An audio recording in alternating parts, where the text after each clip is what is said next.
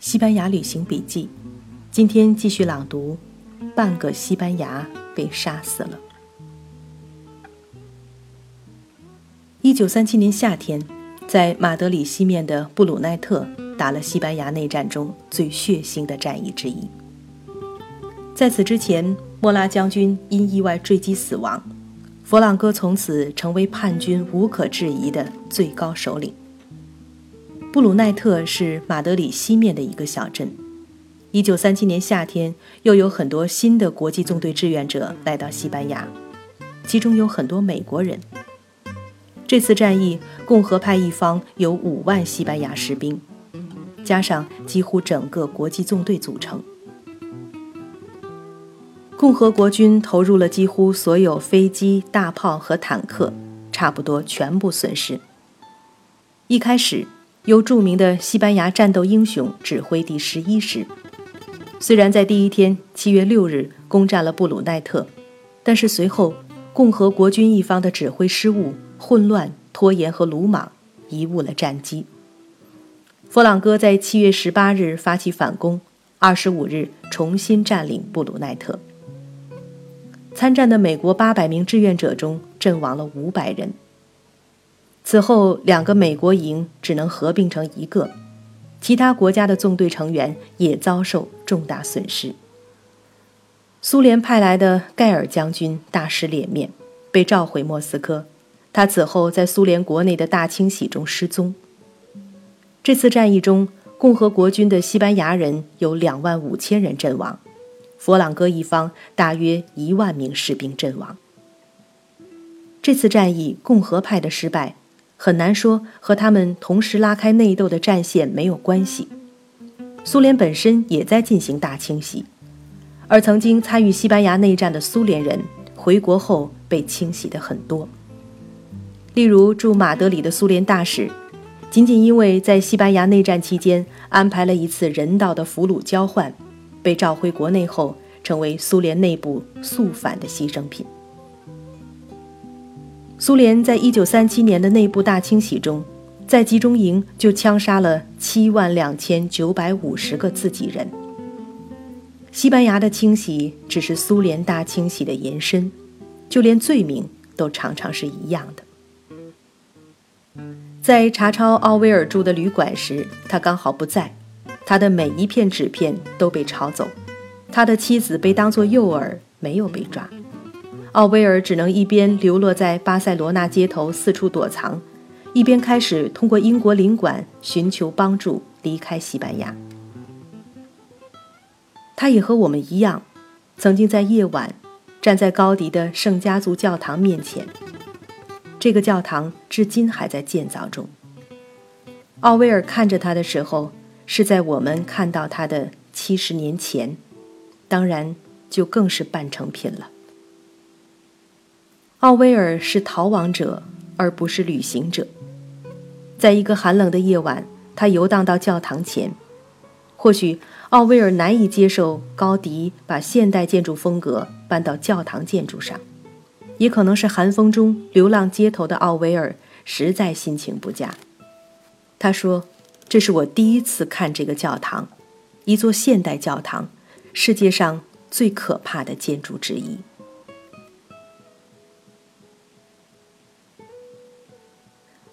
它的四个尖顶做成锯齿状，很像霍克酒瓶。与巴塞罗那的大多数教堂不同，革命期间它没被破坏。人们说是因为它的艺术价值使它幸免于难。尽管无政府主义者在塔顶之间挂了一面红黑相间的旗帜，我认为他们没有利用机会将教堂炸掉，实属失策。经过种种曲折，奥威尔最终带着他的妻子逃出西班牙。可是他的许多朋友，包括一些国际纵队的志愿者，有些战死了，有些残废了，有些进了监狱。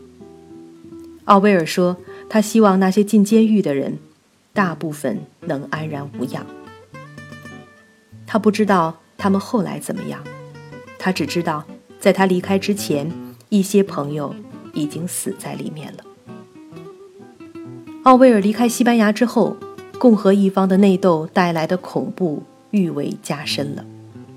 左翼中的共产党人、无政府主义者、社会党人、托洛茨基派、统一工人党和种种不同派别展开殊死斗争。秘密警察在当时的生活中扮演着重要角色。早在战争初期，俄国人就搬来了自己的秘密警察系统。这个时候，西班牙共和派地区有不同的警察组织。一个历史学家数了数，说是至少有九个。当时的西班牙共产党成立军事调查局，这一机构很快成为最有实权的一个。刑讯和兜风盛行，受害者有所谓阶级敌人，也就被视为异己的自己人。对统一工人党镇压的高潮是在一九三七年六月十六日，统一工人党的书记、原加泰罗尼亚自治政府的司法部长安德雷斯宁被逮捕，以后他在遭到残酷刑讯之后死去。历史学家们一直在探讨，本人是中产阶级自由主义者和民主主义者的总理内格林，究竟在那个时候是不是知道他的手下在发生什么事情？有些人说他只能选择不去看到，因为他没有别的选择，他要依靠共产党打这场战争。不管怎么解释，事实是内格林执政时期是一个恐怖时期，而且是对内对自己人的恐怖。一九三七年冬到一九三八年春，尽管共和政府已经从瓦伦西亚转移到了巴塞罗那，佛朗哥还是要把马德里拿下来。他想把中部全部掌握在自己手里，这样就可以专门对付东北部的共和国军。马德里仍然具有象征意义。佛朗哥准备在一九三七年十二月十八日再次攻打瓜达拉哈拉，谁知十二月十五日，共和军先发制人，在东面的特鲁尔对佛朗哥军队发起进攻，把他们堵在那儿。这次共和国军投入四万兵力，全部是西班牙人，没有国际纵队参战，但是苏联派出了军事顾问。特鲁尔是山区，零下十八度，刮着大风，共和国军冻伤的人比作战伤亡的还要多。佛朗哥动用了十一个师，经过一番苦战，在一九三八年二月二十一日重新夺回特鲁尔。这时共和国军只得动用国际纵队来防守。可是从一九三七年年中开始，虽然手里攥着西班牙的黄金储备，苏联还是减少甚至中断了对共和国军的援助。相反，德意对佛朗哥的支援却增加了。在这个战场上，国际纵队虽表现英勇，却敌不过对方的优势装备。林肯营几乎再次全军覆没。一九三八年三月，在巴塞罗那附近的阿拉贡又开始了一场战役。阿拉贡前线已僵持了很久，从内战开始，两军就在战壕中对峙，谁也消灭不了谁。共和政府是依靠无政府主义和共产党的志愿民兵在维持战线。乔治·奥威尔就曾是这条战壕中的一个士兵。这条战线逐渐变得重要起来，因为它就在巴塞罗那的西面。一九三八年三月九日，佛朗哥在阿拉贡前线发起猛烈攻击，在德国飞机大炮的掩护下，佛朗哥动用了二十六个师，其中包括五万意大利士兵和三万摩尔兵。防线在第一天就被多次撕开，共和派一方不得不撤退。国际纵队的第五旅留到最后几乎全军覆没。新组建的林肯营组建时已经没有足够的美国支援者，吸收了四分之三的西班牙人，这次全营被打散，一百二十五个美国志愿者和西班牙士兵求过埃波罗河逃生。被打散的美国人、英国人和加拿大人重新编入新的第十五营。这时，这个国际纵队建制的营已经主要是西班牙人了。组建后，新的营很快再次投入战斗，而这一回，佛朗哥一方的成功和德国空军的制空优势分不开。一九三八年四月十五日，佛朗哥军队占领地中海海边的渔村维纳罗斯，把共和派占领区一分为二，一部分是以马德里为核心的中心地区，另一部分是以巴塞罗那为首的东部地区。共和派一边人心涣散，失败主义情绪开始蔓延，国防部长早就是一个失败主义者，总理内格林不得不命令他辞职。总统阿萨尼亚也倾向于放弃抵抗，只有内格林还认为应该坚持抵抗到底。斯大林几乎也想从西班牙内战中抽身，他要西班牙共和政府中的共产党人辞职，但是在内格林组织的新内阁里，物色了更多的共产党人担任重要职务。内格林本人并不亲共，但是他没有别的选择，他只能依靠共产党人来继续这场战争。我们是在离开西班牙的前一天，从毕尔巴鄂一路坐火车下来，在前往巴塞罗那的路途中遇见埃波罗河的。在将近七十年前的一九三八年七月，这里有过一场大战。一九三七年七月二十四日半夜，共和派的军队突然出乎意料地渡过埃波罗河，发动进攻。这次军事行动不是如往常那样由俄国和第三国际军事顾问制定的计划，而是少数仍然忠于共和派的西班牙将军自己做得主。所谓埃波罗军有七万之众，由西班牙的指挥官摩迪斯托指挥，他是共产党员，原本是个伐木工人，也在苏联伏龙芝军事学院受过训，还在摩洛哥的外籍兵团里当过兵。他有很高的军事天赋。这次战役，他有一个苏联军事顾问，其余指挥官都是西班牙的共产党人。可是埃波罗河战役完全重复了前几个战役的命运。共和派一方先进攻，形成相持，再由佛朗哥军队反攻，迫使共和派退回原地。渡过埃波罗河的大胆军事行动一开始的成功，鼓舞了共和派的士气。可是佛朗哥一方总是可以迅速地替换新的部队和装备，发起新的进攻，而共和派军队缺乏增援和装备补充，使得胜利难以为继。埃波罗河战役也是内战中最血腥的战役之一，这也是国际纵队参加的最后一次战役。他们打得英勇顽强，也付出了最高的代价，参战七千人，伤亡四分之三。其实从一九三八年春天开始，除了这次埃波罗河战役以外，佛朗哥一方开始大规模战略进攻，而共和派只有防守能力了。此时佛朗哥手里大约还有三十万军队，从人数上说比共和派一方的军队还少一点，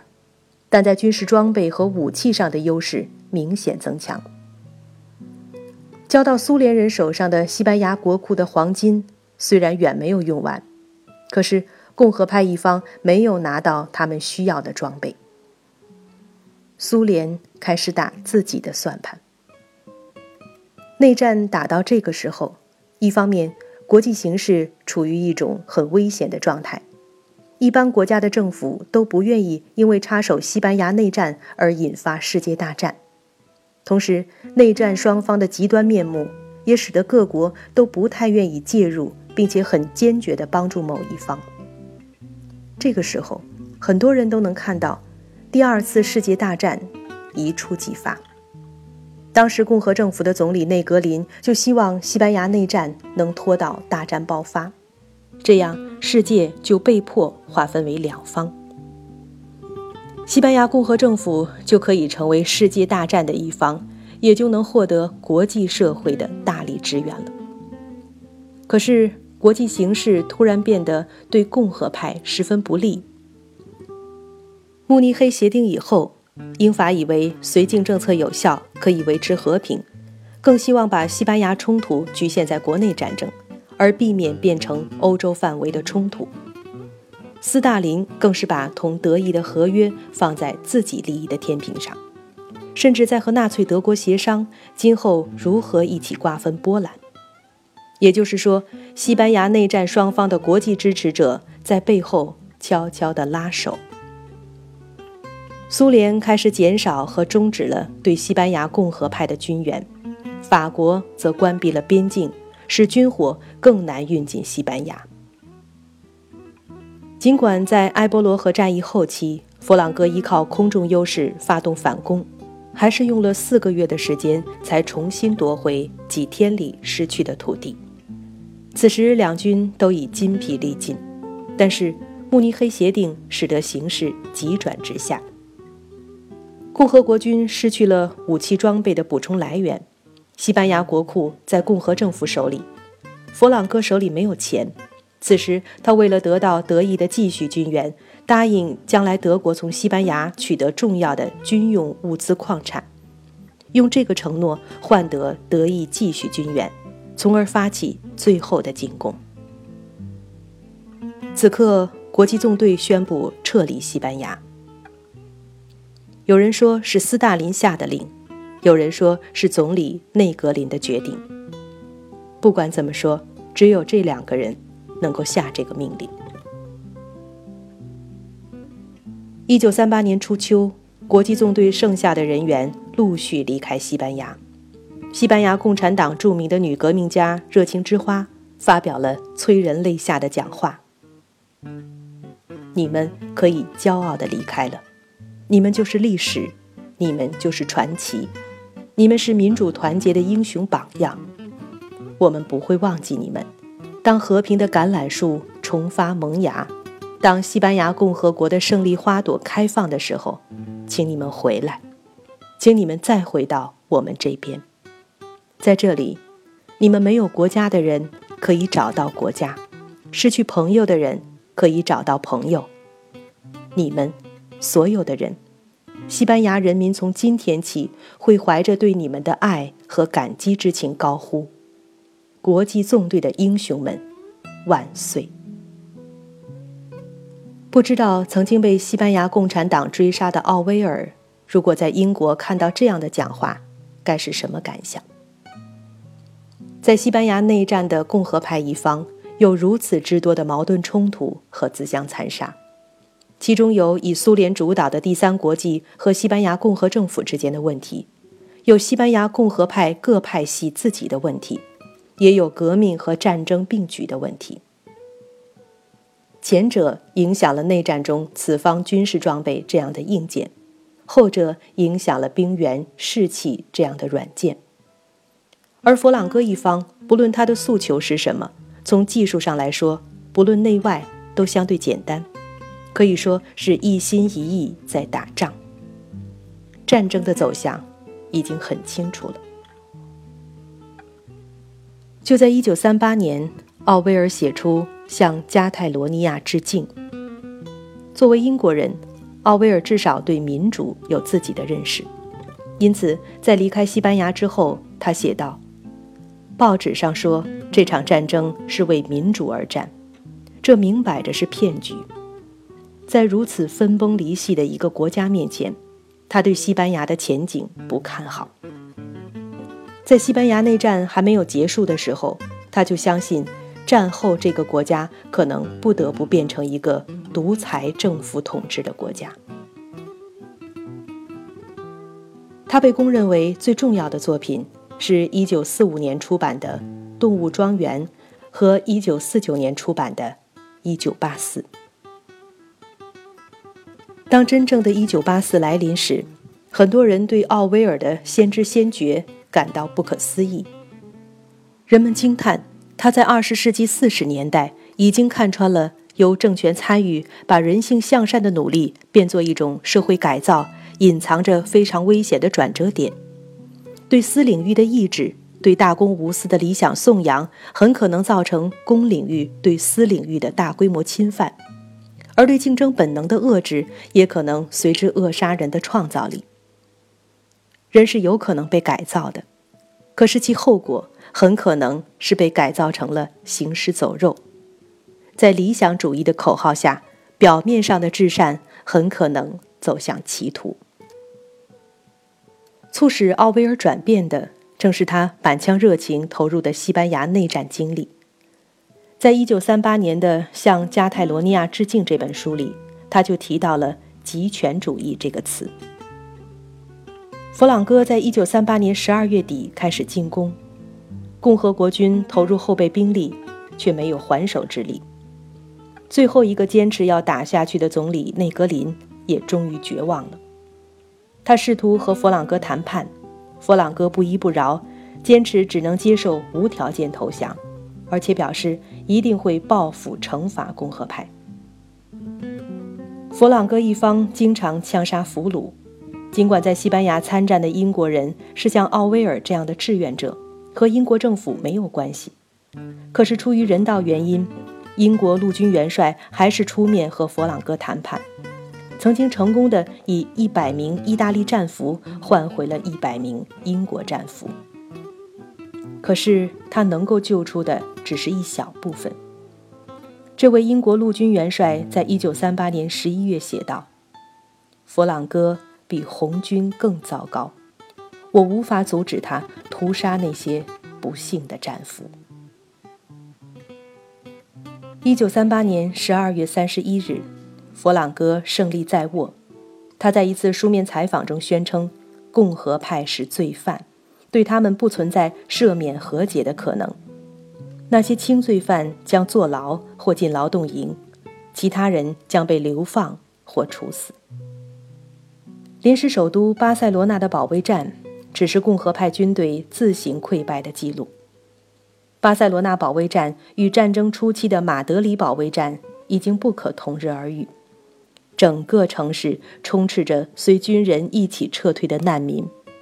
面对敌人已经没有反抗的斗志。一九三九年一月二十六日，巴塞罗那不战而降，几十万共和国军和难民开始了向法国的大逃亡。这是西班牙内战史上共和派一方充满痛苦和屈辱的一幕。佛朗哥军队进入巴塞罗那，在拉布拉斯大街起点的加泰罗尼亚广场举行感恩弥撒，因为巴塞罗那的教堂都已经毁坏了。